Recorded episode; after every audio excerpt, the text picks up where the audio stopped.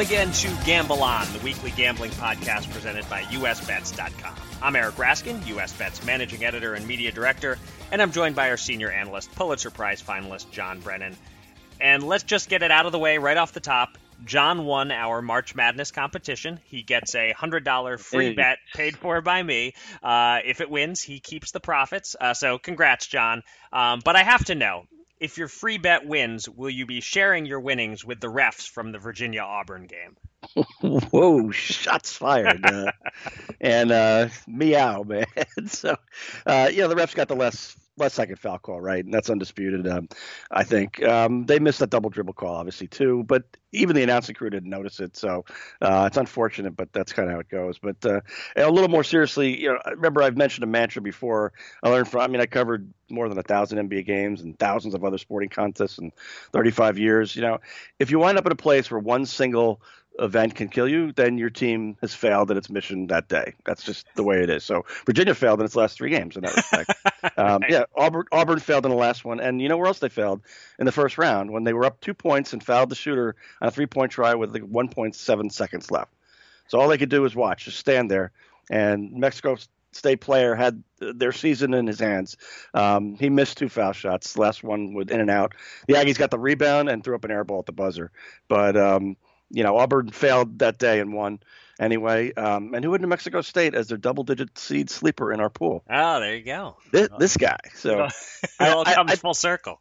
yeah, uh, funny you say that. I was gonna say that I believe the elders, like even elder than me, they call this yeah the circle of life. now, it's the circle of the pool, I guess. yeah, and look, l- luck plays a part uh, in Yep. in all of this. Uh, it, it is poor form to complain about bad beats, and uh, no, you won fair and square. So congrats. Uh, you'll you'll let me know off air uh, when you found a bet that you like, and uh, and I will head to Jersey and make it for you.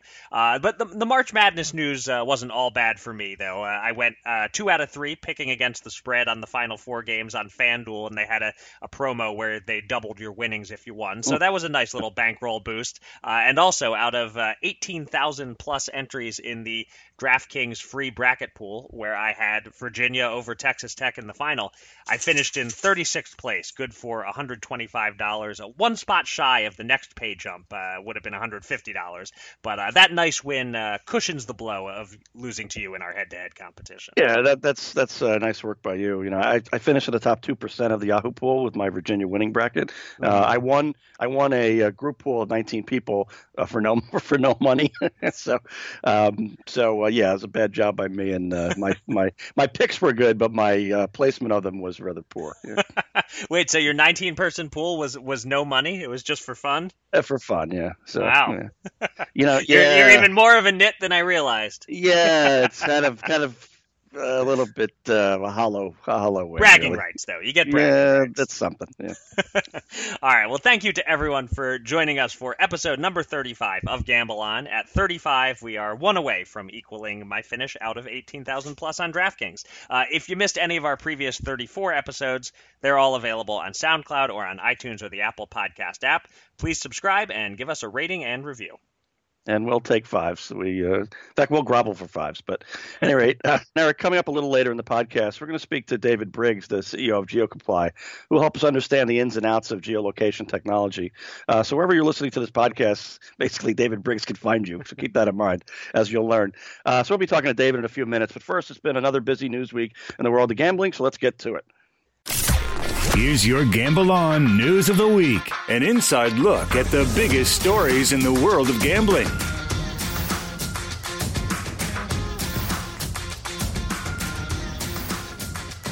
The battle to determine what the Wire Act of 1961 has to do with online gambling in 2019 wages on, and this week the Department of Justice responded to the New Hampshire Lottery's lawsuit on the matter.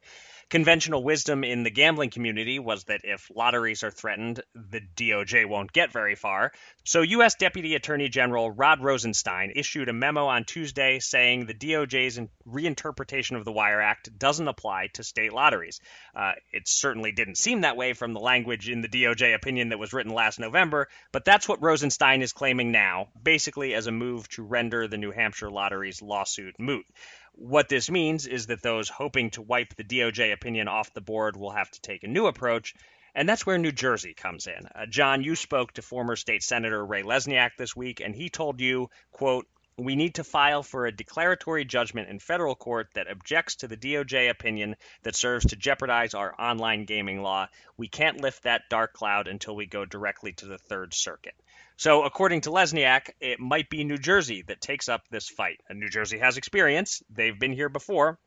Uh, do you expect, John, that New Jersey can succeed in making Sheldon Adelson's opinion, oops, I, I mean the DOJ's opinion, ultimately insignificant? Yeah, Eric, you know, sometimes I almost forget that I'm not a lawyer. I've read so many tens of thousands of pages of filings in the past years, uh, much of that on the New Jersey sports betting case alone. Uh, but right away, you know, I see that DOJ is clarifying their January opinion on the Wire Act that it's not meant to affect the New Hampshire lottery, which filed the suit. And right away, I'm thinking, wait, the lottery lacks standing, obviously. And then I need a reality check. So I that's why I checked it with Senator Lesniak, who is an attorney, uh, and he said, "Yep, basically." Um, plus, now he hopes to be released from the shackles that state officials had imposed on him, hoping that New Hampshire could win the battle, uh, which may not happen. Although, breaking news: Ted Olson just filed a five-page response brief that, as usual, makes makes you think he's right, always right. Um, hmm. He won the PASPA case for New Jersey, by the way. But that being said, there still may be a case of a next man up here, and uh, Lesniak wants that man to be New Jersey. Uh, now I don't watch Game of Thrones, but there's probably a metaphor here for sure. The the battle-tested New Jersey leaders look for a breather after winning a seven-year epic battle. The Supreme Court decided in their favor, and Lesniak, though he, he never left battle mode, he's the only one. Um, will he be unleashed to breathe fire? I, I think they do that on the show. They, they do. Here. They do okay, but the real battlefield clearly is online casino gaming, and that is New Jersey's chief turf, and that is Sheldon Adelson's uh, chief turf. Is there a character like I won't even ask? There probably is, but, oh, there are make, there there are a few. You can make your own decisions, uh, uh, dear listeners. Um, as far as lotteries, you know they can go back to whatever sheep meadow they came from. Uh, this this battle is going to be, I think, held on different grounds. Yeah, Game of Thrones is one of the few uh, places where you can find a few characters who are uh, shoulder to shoulder with Sheldon Adelson for uh, qualifying as pure evil incarnate. Um, you, you, mentioned some breaking news. Uh, we should note that as we record this podcast on Thursday, a federal judge in New Hampshire is hearing arguments today on this case, so there certainly could be updates today that impact where this is all headed. One thing that I saw shortly before we started recording is that the judge predicted this case will end up going all the way to the Supreme Court.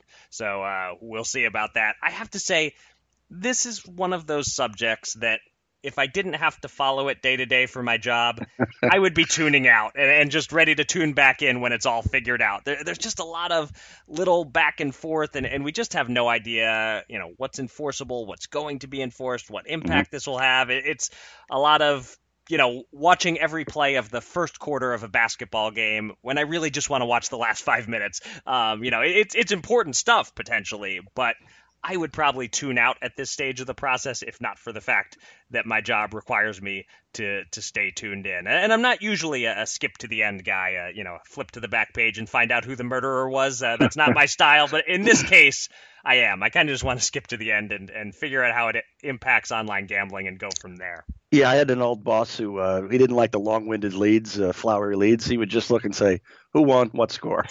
right. yes. When when this is all done, uh, I look forward to uh, an article that uh, makes that clear in, in the first sentence or two, and then you can get into the details. But uh, for now, uh, if we're covering it, we do kind of have to get bogged down in all the details. Um, so our next story here, last week it was Montana that came from out of nowhere to become a top contender to be the first new state to legalize sports betting in 2019. Now it seems North Carolina is the new Montana. This week, the Tar Heel state emerged as a strong contender to become state number nine. On Tuesday, the North Carolina Senate passed SB 154 by a 43 to 7 vote, and it will now move on to the House but there's no huge rush to get it passed as the General Assembly doesn't adjourn until the middle of the summer. Uh, there's a problem, though. The bill would only legalize sports betting at a pair of Indian casinos in the state. It doesn't include any language about online or mobile betting. So, in other words, it should tap in nicely to about 1% of North Carolina's potential sports betting market. North Carolina is positioning itself to become another state that legalizes sports betting and then claims the revenue isn't what was promised because the state is doing it all wrong. Uh, that said, John, what's the likelihood that North Carolina becomes the next state to regulate sports betting? uh, if this counts, I think is a good chance. But um, this reminds me of the old line about uh, you know that's that's where the money is. This is like the bizarro version of that. Um, kind of did a little research. So North Carolina, you think about Charlotte, right? That's a big city. So mm-hmm. how far away is the closest of those two uh, Indian casinos in the state? 180 miles, three hours. Mm, that's a little bit of a stretch. Mm-hmm. What about Raleigh Durham? Lots of potential gamblers there, right? Um, Oh, it's 300 miles, five hour trip. Wow. Uh, yeah. Uh, what other North Carolina city, when I just think about it? Wilmington, that's a big one, right? That's got hundreds of thousands of people, uh, kind of a greater metropolitan area, even. Uh, I'm thinking like, honey, round up the kids. We're going to take a nice country drive to that casino so I can make my futures bet on the Panthers to win the Super Bowl this year. Okay, honey, how far is it? Mm, the nearest one is 401 miles. Uh, I think if we limit the youngins to two trips each way, uh, the rest stop, and leave as soon as I can make my wager, uh, I figure we can be back home in about what 14, 15 hours, um, or, or possibly that Panthers fan might do a quick Google search for an offshore sports book. I'm just saying. Um, yeah, uh, th- this this lack of a mobile provision it it just blows my mind. You know, imagine if a state government decided to regulate phone calls and make tax money off every call, but they limited it to calls made on landlines, uh, or, or or they decided to tax people playing games but only board games, no video games. Uh, that that's basically what what they're talking about here. Uh, you know, uh, you talked about the size of the state. This is not Rhode Island. In North Carolina, it's a large enough state that these casinos are spread out enough. I didn't realize quite how far they are from the, the, major cities, but you know, you only have two casinos where you can place bets. That helps such a tiny percentage of potential bettors, and this is basically what you just said. It absolutely guarantees that 99% of people who are currently betting with offshore sites or with a bookie will continue to bet with those sites and bookies. North Carolina is really wasting everyone's time if they don't work mobile betting into this. The the results elsewhere in the country have made that pretty clear. Yeah, I, I, should just add that for people in northern Georgia, which isn't that many people, but uh, they're not that far from these casinos actually, and people in eastern Tennessee are even a little bit closer. So hmm. um, this, you know, will this will help for people who don't want to use the offshore version. Um, if you live in Tennessee or Georgia, um, you're about as likely to benefit from this law passed by North Carolina. All right, uh, let's end the news segment with a very different sort of story. There's a professional sports bettor competing on Jeopardy. His name is James Holzhauer. He lives in Las Vegas and he's doing quite well on Jeopardy. His first game aired last Thursday. He won and he's kept winning since. And in this Tuesday's game, he set the all time record for money won in a single game. The previous record was $77,000. Holzhauer smashed that by winning $110,914. He risked even more than the 22,000 big ones that Cliff Clavin once risked on Final Jeopardy to end up at that astronomical number. Uh, as some listeners may know, Jeopardy tapes months in advance. Uh, and there is a bit of a spoiler community out there on the internet, and the rumor is that Holzhauer's run is going to go on quite a while. So we might be looking at the next Ken Jennings here, which is great for bringing exposure to sports betting. Our own Brian Pempus scored the first interview with Holzhauer, and he told Brian he never for a second considered concealing his profession on the show. He said, quote, I'm very proud of my work and quote i can't see why there should be any stigma attached to sports betting in this day and age. Uh, john have you been watching any of holzhauer's run so far? And can a guy kicking butt on jeopardy for a few weeks do significant positive things for the public perception of sports betting? Uh, you know, I don't know if it'll matter too much, uh, but it is an interesting question. Because every every show, you know, Alex asks him again, and he says, "I'm a professional gambler," and um, yeah, there probably are people out in the you know uh, flyover country who are uh, saying, yeah, you know, uh, maybe I like this guy after all. I mean, it, it, doesn't hurt, but you know, as smart as he is and how much money he's made, and it's fantastic. But what I'm really most jealous of is um, he's like a ninja with that buzzer. I mean, that's the part that would do me in for sure. You know, I mean, I can picture a clip mashup of me going viral where my face is getting beat red as I constantly seem to have the answer, but I'm done in by my slow twitch muscles. Um, even I might get a laugh out of that eventually.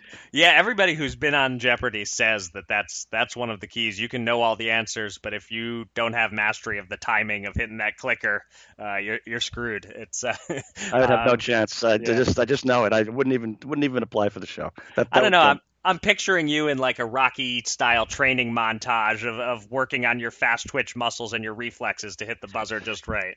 It's a it's a guy it's a it's a gift that you either have or you don't. I, I don't think you can be trained into it. Okay. I, I, I accept my fate.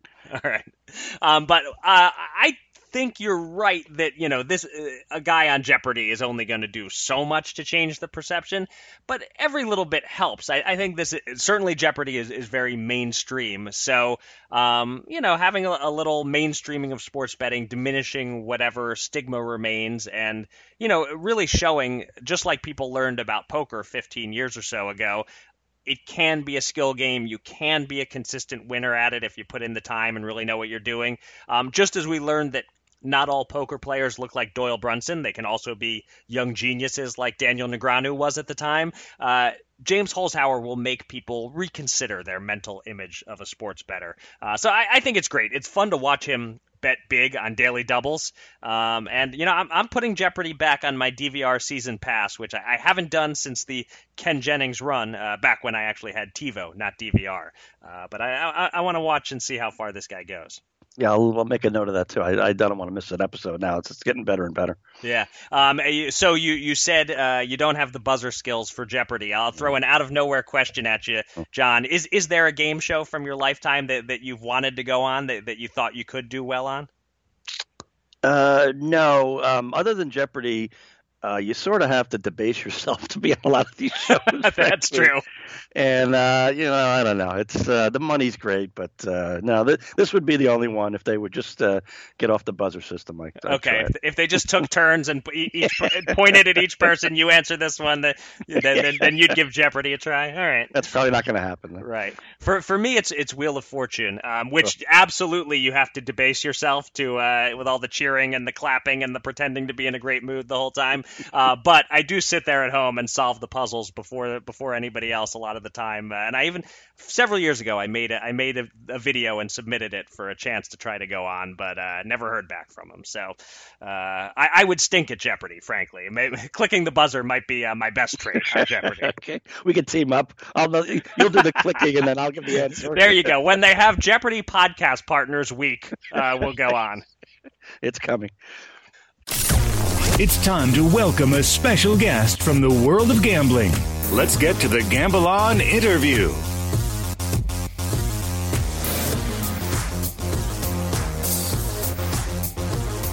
As attentive listeners know, John lives in New Jersey, I live in Pennsylvania. It's legal to gamble online in John's state. It's not quite legal yet to gamble online in my state. And I have gambled on my phone as a passenger in a car while traveling from John's state into my state and gotten kicked off right at the state line, and that's because the geolocation technology is just that good. Big Brother is watching, and in this case specifically, location services company GeoComply is watching. And the CEO and co founder of GeoComply, David Briggs, joins us now on the podcast. David, welcome to Gamble On. Well, thank you very much. Pleasure to be here. So, GeoComply was founded in 2011, the year the Wire Act was reinterpreted and state by state legalization of online gambling became a reality. In the early years, a lot of people who tried to play online poker or casino games in the states where it was legal had some struggles with geolocation. Uh, I personally had a couple of occasions where I was in New Jersey, but I was getting kicked off because the site I was playing on thought I was not in New Jersey how much better is the technology now than it was then? And was there a specific point or a specific year when you'd say geolocation went from pretty reliable to absolutely reliable? Uh, well, I guess the, the, the, tricky part of that question is um, from the from the regulatory perspective. Director Rebuck uh, from New Jersey Division of Gaming Enforcement, like before launch, uh, he was interviewed and said his number one concern from the launch of iGaming in the US was going to be uh, if the geolocation didn't work, because then you know it's a breach of the wire act and UGR and everything else. Um, so you know he said publicly he didn't mind if there were vast areas within the borders of New Jersey that you couldn't get a you know you couldn't you couldn't play, just as long as he was safe. So mm. in terms of that you know reliable question, the reliability in terms of if I'm in New Jersey, can I can I get on or can I not not get on? That wasn't the primary challenge. The primary challenge was to make sure you couldn't get on from outside New Jersey. So the the the rules that were set up were as relevant to that as the technology. The technology obviously has changed um, a bit over time, but it's it's the rules that have changed, like what we can do, what we can't do. How big is the sort of safety buffer zone inside uh, a state line, you know, to make sure that you don't accidentally come on the wrong side. And because of that, when we set things up, we set things up to be as you know close to 100% safe uh, that no one could cross over the state line. And that obviously was going to cause and did cause some some negative customer experiences, but the customer experience was not the primary concern. The primary concern, is made very clear to us, was um, he had to make sure no one could get in from outside. And in terms of reliability, that was the reliability that we were being measured on. Very frustrating for players and, and certainly for operators, but you know that was just the rules of the game. Um, so what happened was once we had the transactions coming in and we had all the data to play with, you know, uh, Anna Sainsbury, who's my, my, my partner and, and co-founder in the company, was really looking after the, the North American operator side of the business. She she took the data to the Division of Gaming Enforcement and said, look, you know, we, we really can change this rule a little bit here and that rule a little bit there and give you your confidence. Like we don't need to have you know, such large buffer zones uh, and, and other restrictions that we could prove were not really necessary to give the confidence that somebody wasn't playing from out of state. So as we got those tweaks um, incorporated into the rules, we could really start increasing the number of users who could play without any problems. Now, my, my background, I'm sure you guys probably don't know, is that I used to be a bookie. I used to be an operator in, in Europe. I'm, I'm British, I must confess, but I, I, am a, I'm a reformed bookie and then 20 years ago was my first day working in the online gambling industry. And um, I, I, always try, still think like an operator. And every time I could see a legitimate customer patron that we could see was in New Jersey, but they were they were failing for one reason or the other. Like they were too close to the, they were let's say within a mile of the border, and it was, the, the, buffer zones were that big we couldn't let them in. It was you know clearly a terrible occurrence and, and loss of money and this and the other. So we really tried to tweak that, that percentage, that metric, that key performance indicator that we looked at all the time from, from the get go right through to today is how many legitimate users are being able to, to play without any friction. And, and even though we're a business to business company, the, the culture throughout the entire organization is, you know, how do we stay in the background so we're not annoying players. Players can get on with playing. We're stopping them from coming from out of state. We're stopping people from doing things they shouldn't be doing. But we allow the legitimate users to play. So, very long answer to your question, but it was an incremental change that happened as we had the data. So, I think within two to three weeks, we'd already got to very high levels of verification rates. And within three to six months, we were edging closer to 99% of all transactions going through with no trouble. And probably within a year, we were at that 99% of, of everyone getting in with no trouble. So, um, but it wasn't, you know, it wasn't, it didn't happen naturally. It wasn't an upgrade to any technology. It was really increment, like a thousand different small changes that we could prove would legitimately still keep um, the, the borders of New Jersey safe, um, but uh, would allow more users to play. Right, makes sense, and uh, and so now I, I, definitely do not hold you personally accountable for me being uh, kicked off on occasion uh, when I was in the state. Yeah. I, I, listen, I was probably just saving you money from a bad beat. yeah, it could be. Good point. That could be. You know him too well, but uh, uh, David, you know, it occurs to me that you know for GeoComply, you didn't get there's 50 U.S. states. Some are more interesting than others logistically, and you didn't get to pick who they are. Um, and so here you have New Jersey come along, and I wonder if, if there could be any states to come that would likely be any more challenging from this geolocation standpoint than New Jersey, with you know these enormous numbers of people who live so close to either side of the New York and Pennsylvania borders to New Jersey. Um, you know, so many of those people should be green lighted for being barely in New Jersey, and so many should be rejected for being just barely outside of New Jersey. Um, you know, might a sparsely populated state be a diff- different challenge, or or is New Jersey sort of the gold standard? Everything else is easy beyond that. Uh, well, I, I wish I, I, every state is different and they're proudly different, right? So, you know, I think even if other states say, you know, New Jersey has really done it fantastically well, they would all insist on doing it their own way, right? So, um, as you say, we, we, don't get to pick and choose. We really just have to uh, try and cut the cloth accordingly to, to achieve what we, you know, our goal is to stay in the background and let everyone play, right? So, but the technical challenges around that, the legal and regulatory challenges are, are, quite distinct. So if you think about it in terms of legislation, not regulation, but legislation, which is you know the very hard one to change. In New Jersey, you know you can play in a casino, you can play at, you know, anywhere in New Jersey for just about any product. In Pennsylvania, if you want to play online casino, you can play, um, you know, when people go live eventually, you can play anywhere in the state, but you cannot play online casino on property. Right? So if you're in a licensed gaming premises, you cannot play online blackjack, right? And that's in the legislation. So you know, we, we have to find a way, geolocation wise, to to make sure that everyone's compliant to that legislation because the regulations are obviously going to follow the legislation. Then you have Mississippi, which has sports betting, and you you can bet on sports on your phone if you're in that casino. So mm. if you think about that, they're, they're, totally inverse use cases for geolocation, uh, and they all require very different solutions. And what we've had to do is build rules engines and on, on, on the server side to speak slightly technically for a second so that uh, the, the same software sitting on someone's device and potentially with you know one app for for one big operator, and that operator might be live on a sports book in Mississippi. They might be offering casino in Pennsylvania, and they might be offering everything in New Jersey.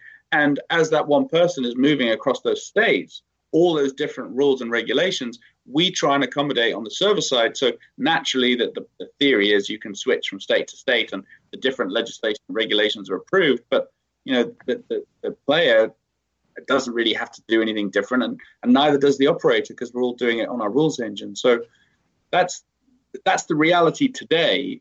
But the one that is going to be the most complex, the most interesting, if you really want to geek out on it, is Washington D.C., which hmm. makes absolutely no sense from a geolocation rules perspective.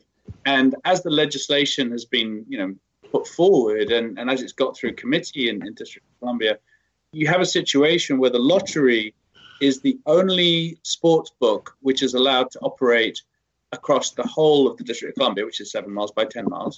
So you have to do the geofencing that someone who's in Maryland or Virginia, like just the other side of the road, can't play. So that's that's one challenge. But you know, New Jersey has similar issues, so does Pennsylvania. So theoretically, we've got to work that one out. But then you also have the issue that uh, there are some interpretations of the law in DC that says you cannot play on federal land.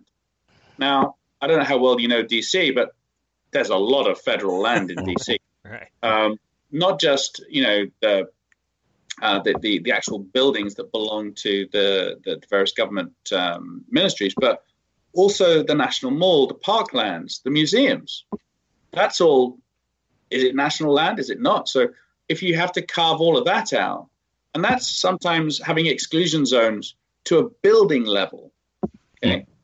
Now, as if that wasn't already mind bendingly challenging, you also have the concept that each sports arena has the right to offer sports betting, retail, and or mobile in that stadia plus two blocks around it. And in those two blocks around it, there may well be federal land. Hmm. So, I mean, I mean it, it is solving that conundrum will probably be the biggest challenge that that that we will ever face. It is so difficult technically to try and do that and offer a good user experience is really going to be it, it's a moonshot. I mean, I cannot tell you now how that is technically going to be possible. Hmm. Yeah, everything about uh, DC and and uh, what what they have coming is has been interesting in the build up to this, and uh, sounds like a, a, big challenge awaits you. Um, speaking of I- interesting cases, there was uh, a particular controversial case that got a lot of attention over the past year or so with uh, Poker Stars and Poker Pro Gordon Vayo, and I'm sure you know all about this, where where Vayo was allegedly playing poker illegally in California, but spoofing his IP address so that it seemed he was playing legally in Canada. Um, so I'm, I'm wondering how much policing of spoofing of IP addresses do you do these days? Like, is that still a major issue, or is that something that has mostly been solved? Well, every single tier one regulatory jurisdiction in the US that has any kind of online doesn't accept IP IP location data is not acceptable at all as a as a as a primary form of geolocation data. So in the US, you know, spoofing your IP address won't really help you at all. Um, it'll just mean you might get caught faster, but you know, it, it, it won't help you ever get you know to, to play if you're outside of a jurisdiction. Um, but other parts of the world, if you take uh, you know the UK where I come from, or any of the European iGaming jurisdictions, they all still accept IP as the primary form of geolocation data because it's you know it's, it's cheap, it's fast, it's uh, the only trouble is it doesn't really work. And and I think from what I read of the Gordon Vayo case, is he was using he was roaming on a Canadian like uh, you know dongle, you know like a, a mobile internet hotspot mm. with a, a SIM card attached to a Canadian telco. And because he was in California, he would connect to that roaming dongle and IP addresses. If it's a mobile connection like 3G or 5G or whatever, doesn't matter where you go in the world. That IP address that, that the website sees, if you're on a mobile connection, always relates to where you've come from, not where you are. So he was showing an, a Canadian IP address, even though he was in California. He wasn't even using a VPN because IP addresses are so unreliable. You don't even need to use a VPN. You can just, you know, use an you know, just use a roaming SIM card, and and hey presto, uh, the site thinks you're somewhere else. So, um, but the, nonetheless, in that case, you know, PokerStars, you know, they spotted him, and uh, you know, he he didn't get away with it. Right. In other cases, like in the UK, um, you know, my old employer Ladbrokes was recently in the news in a quite negative way because they had a high rolling customer who went to Abu Dhabi and the United Arab Emirates, where it's obviously illegal to gamble. Um, and his VIP player allegedly, sorry, his VIP manager allegedly told him how to download a VPN so he could carry playing, carry on playing from um, Abu Dhabi. Now, apart from that being very illegal, um, the player wasn't playing with his own money. He was actually stealing money from, I think, his employer in, in the case that was uh, eventually brought to court. So it all looks very embarrassing. But from the European perspective, the regulators just don't really seem to care that much that IP addresses aren't that, that valuable. So the, the answer just depends on where you are in the world. In the US, faking your IP address won't really do you much good for the regulated operators. Um, but elsewhere, no one else seems to care. Yeah, you know, David, we both go back to before New Jersey and Delaware even launched online poker and the other online casino games in 2013. You know, it's, it's six years later. I mean, we have one Democratic presidential candidate out of the 250 or so this week um, talking about challenges that have not yet been addressed regarding online gaming and countless legislators all over the country. They still don't understand how geolocation works. I mean, at all, zero percent basically. Um, I, I just have to ask: Is this something that ever tempts you to just bang your head up against a wall, or have you made your peace with it? Or are there like five stages to get through to to get to be you're sort of zen about the the primitive questions that you're going to get? Um, you know, to be honest, the thing is, John, like you go to all the hearings, so you've seen the presentation like how many times? right. Right? It's a good presentation. So, so you could probably give our presentation for us, right? Um, and so for people like you or for us who are actually going and pay attention and you know got your ears open and your mind open, you actually let this data settle into your brain and you know learning, right? It's a great thing. Um, and so you learn about stuff. The thing is, either people go to these hearings, but they're there to teach and therefore not to learn, and they just you know don't pay any attention, which yes is very frustrating. Or more likely, and one that I'm a bit more sympathetic for, is that we know all this stuff. It's kind of common knowledge to us, but it's not common knowledge outside of our universe. Um, you know, John, you are a very frequent uh, visitor of all these hearings, um, and you know, you, there's not many other people that go to as many as you do that, that, that has this information. There's not many. There's not that many people compared to, to GeoComply that go to all these hearings. So for some people, they're they're coming to this issue for the first time and if there's another lobbying group that basically wants to exploit that lack of knowledge by, you know, injecting a worm of doubt to say, well, on the internet, no one really knows where you are, which is a kind of concept that dates back 10, 15, 20 years and and hasn't it's, it's kind of insane like starbucks knows where you are uber knows where you are um, what, why why on earth would someone think oh yeah but they don't really know where you are yes they do but um, I, so yes, my jaw does still drop. But the thing that really amazes, I, I, try and be sympathetic because sometimes this is the first time people have, have really been hearing this. But you know, we have one customer who's a very senior guy and very significant player in, in the market, and he's been using our product for I don't know four years, five years, something like that. And uh, I was in a 45 minute meeting with him, and at the end of the meeting, we've been covering products that were coming that, that he should know about and states and openings and this and that. And then something happened, and he looked at me and he said, "Oh, so you don't just do IP geolocation?" what? What? So it, it's it's inconceivable to me that someone who's been taking my product for four or five years still thinks that we're just an IP geolocation company. But yeah, it, it is what it is. It, it, it does seem to be a pattern that that repeats. Um, I, I, don't think that you can legally enforce people to go to our presentations at hearings and listen. So uh, we just have to accept that some people are, you know, are going to pay attention and get it. Some people don't you know, one one of the strange things about uh, our position in the market is, you know, we do tend to do most of the operators. Um, we have most of the market to ourselves, and and part of that again is the fact that for whatever people reason, people don't want to engage with with this difficulty, this challenge that that we work on. And I, have had it described, and sometimes I describe it myself, that you know we're a little bit like the septic tank cleansers of the online gambling industry. we do this very annoying, complicated thing, which is trying to make the geolocation work across you know thousands of different devices and browsers and operating systems. Recognize all the different methods of spoofing location and try and compensate for it and integrate it so it happens really fast and quick. And you know, maybe proper techies look at that and say, well, that's technically not very. I'm sure I could do it, but then they can't be bothered because it seems like very annoying hard work. So they just leave it to us. And yeah, I guess we just live in that corner of the universe which bizarrely, I think the players know more about what we do than the brands, which is kind of crazy. But the user experience is kind of the pointy end of what we do.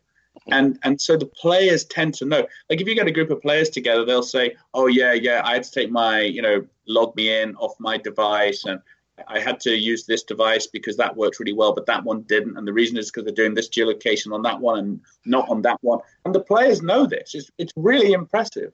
Um, whereas if you talk to the brands, the operators, the legislators, they've got no idea. And, and I think that's a shame, but it's a function of the, the, the reality in, in the US market that if you are an operator or a vendor to an operator, you're not allowed to gamble yourself in that state. And that insulates a lot of operators from the kind of usability experience that if I could play on my own app in a state, I bet you as an operator, I would be more focused on UX. I'd be laser focused on UX, which would then, uh, sorry, when I say UX, I'm the user experience, uh-huh. and that if with that focus, the user experience would improve for everybody. And some of the remaining frictions in the regulated iGaming market, whether it's payments or registration or just moving from you know, one product to the other product, I, I think those would be fixed faster if if the operators could play on their own apps, but they're just not allowed to. And and as a result, a lot of the operators have never geolocated in New Jersey. They've never done it for themselves, which is it's a shame, but that's a characteristic of this industry, which I think has a negative side effect. Well, hopefully, uh, a few of the people who uh, who ask you dumb questions and, and just don't get it are, are listening to our podcast because uh, you're, you're, you're very good at, at, taking this complex subject and making it understandable to, to the layperson. So uh, we really appreciate you taking the time to educate us uh, and our listeners about what GeoComply does and how this all works. Th- thanks so much for coming on the podcast, David. No worries. Thank, thanks for having me. thanks, David. Two men. Two men. $10,000. Will they run it up or blow it all? It's time to check in on the Gamble On bankroll.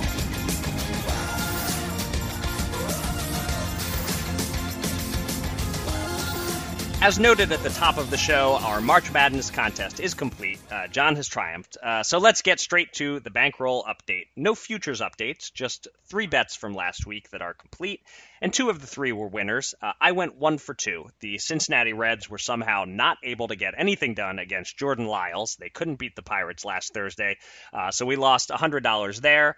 Uh, but my read on the Warriors Lakers first half was dead on. I needed Golden State to be up by at least eight at halftime. They led by 18. So we won $100 on that one. And you went one for one, John. You laid minus 278 on Virginia on the money line against Auburn. And it, it wasn't easy. they didn't look like a minus 278 favorite, but, uh, yeah. you know, we got, we got our $100 profit there. So we won $100 for the week. We're now up $771. We have $1,010 on hold in futures bets. So we have the same $9,761 to bet with as last week. And I'm up first. And the NBA playoffs are upon us. The series prices for the first round just came out. And frankly, there are 15 teams whose prices I don't like very much. Uh, and actually, uh, only 14 because you can't even get a price on the Warriors in the first round, at least where I was looking. Uh, but the, another 14 of them don't look like a bargain to me. But there is one that I like. In the Eastern Conference, the fifth seeded Pacers are plus 310 to prevail over the fourth seeded Celtics this is my revenge series. I can win back some of the money we lost on the Celtics win total bet and the Pacers division win bet. Uh, so maybe I'm chasing my losses here, but uh, that's that's just a really good price, especially when you consider the Celtics won't have Marcus Smart, uh, who no, you know he's not one of their three or four most vital players, but he is an important piece of that team. I think they will miss him, and look, I don't favor the Pacers to win this series. I'd never consider betting them at even money, but at plus 310, mm-hmm. against a team that's had as rocky a season as the Celtics, a team in the Celtics that you can make a case is better when their best player, Kyrie Irving, isn't playing. Uh, it's just a great price on the Pacers. I would have expected them to be about plus 225. So uh, I'm betting $100 to return $410 on Indiana. Nice. Um, well, I already made my Masters pick, uh, Masters winner pick last week. Uh, Justin Rose at fourteen to one, and um, I'll just say that if he's contending on Sunday, you're going to hear more about his caddy than you ever expected. That's a little hmm. uh, little okay. tip there. Uh, but let's try the NBA also. Um, I actually like the Utah Jazz. Great team defense, kind of just makes me smile. I, I like the way they play. Uh, but the Rockets have been in overdrive for months, obviously. And are those Derrick Favors back spasms going away in time to help the Jazz 100% around the rim? I I doubt it. So give me the Rockets, but yeah, these prices are rough. I'll just go uh, 150 to win 50. Okay, so they're they're minus three hundred favorite yeah. in, in the series. Mm-hmm. You know, yeah. uh, I, I I did say I didn't like any of the other any uh, mm. series prices out there, but that is one of the ones I paused and thought about at least because I am pretty confident that the Rockets will advance. So if if you had to bet another series, I, I support that bet. Okay. Um, all right, like my Pacers bet, I'm doing another underdog bet here. Um, so I really just need one of my underdogs to win to make this a profitable week. This one's in the same price range as the Pacers. It's in women's boxing. Arguably, the most significant fight in women's boxing history goes down in Atlantic City this Saturday. Claressa Shields versus Christina Hammer on Showtime. I'll actually be there on Friday as part of the web live stream of the weigh in. I will try not to end my career by saying the wrong thing live on the air about a woman's weight. Uh, dangerous territory there. Um, but anyway, uh, both fighters are undefeated. It's an excellent fight. Feels like a 50 50 fight. So I was shocked to see that BetStars has Hammer as a plus 300 underdog. Uh, yes, she's a Germany based fighter taking on a two time U.S. Olympic gold medalist in America. So you can absolutely see Shields getting some help from the judges if it's a close decision. But to me, Shields should be no more than a two to one favorite again, sort of like the Pacers, I, I, don't really expect Hammer to win, but I love her at this price. So let's do $100 to win $300. Uh, and when you're talking about 10 two minute rounds, it can be tough on the judges. Very easy to end up at five rounds apiece. So let's put another $25 on the draw at plus 1700 uh, I still think that people paying to watch one woman punch another woman in the face is a sign of the apocalypse. But that's uh, also get off my lawn. But, it's um, not. It is not for everybody. I, I, will certainly acknowledge that much. Yeah, I have another bet here, but you know the NHL's gotten short shrift from us really for months. Uh, True. Okay, for six months. Um, even though I, I, covered the Rangers back in the Mesozoic, what was Messier, the, the Messier era. That's a while ago. That seems like the Mesozoic. Um, looking at the series to kick off tonight, um, I look at the classic original six matchup of the Bruins and Maple Leafs. Um, you know, by the way, the NHL only had six teams until 1967 which is amazing. Hmm. Um, but uh, I see the Bruins with an edge defensively here on the power play, probably in the net and coaching. Um, I also see the Bruins getting healthier finally, and um, and I also see myself risking 150 to win 100 on the Bruins to take the series. Okay. Uh, I have watched almost no hockey this year, so I can't tell you if I like that bet or not, but I, I trust you, John. Hey. Uh, and that'll do it for this episode of Gamble On. Thanks to everybody out there for listening. You can find me on Twitter at Eric Raskin and John at Bergen Brennan, and follow US Bets at US underscore bets. Go to usbets.com for all the latest news and analysis from the world of gambling, and subscribe to this podcast on SoundCloud or on iTunes or the Apple Podcast app. And with that, John, please take us out. Well, Eric, it, it's tax week, and in honor of residents and visitors to seven new states this year uh, being able to legally gamble, uh, some are probably wondering if they can get any consolation for those bad beats they suffered uh, last year. Uh, well, the IRS website says this you may deduct gambling losses only if you itemize your deductions on Form 1040 Schedule A and keep a record of your winnings and losses. The amount of losses you deduct can't be more than the amount of gambling income you report on your return. Um, that's that's a little bit of a catch. So so to deduct your losses, it says you must keep an accurate diary or similar record of your gambling winnings and losses, and be able to provide receipts, ticket statements, or other records that show the amount of both your winnings and losses. In other words, you can memorialize those bad beats, and I guess sort of relive them too. Um, if you're willing to do that, you might uh, salvage some some of the money back. But uh, any other questions, uh, please consult your local professional accountant. I'm just a guy on a podcast. And with that, everybody, gamble on.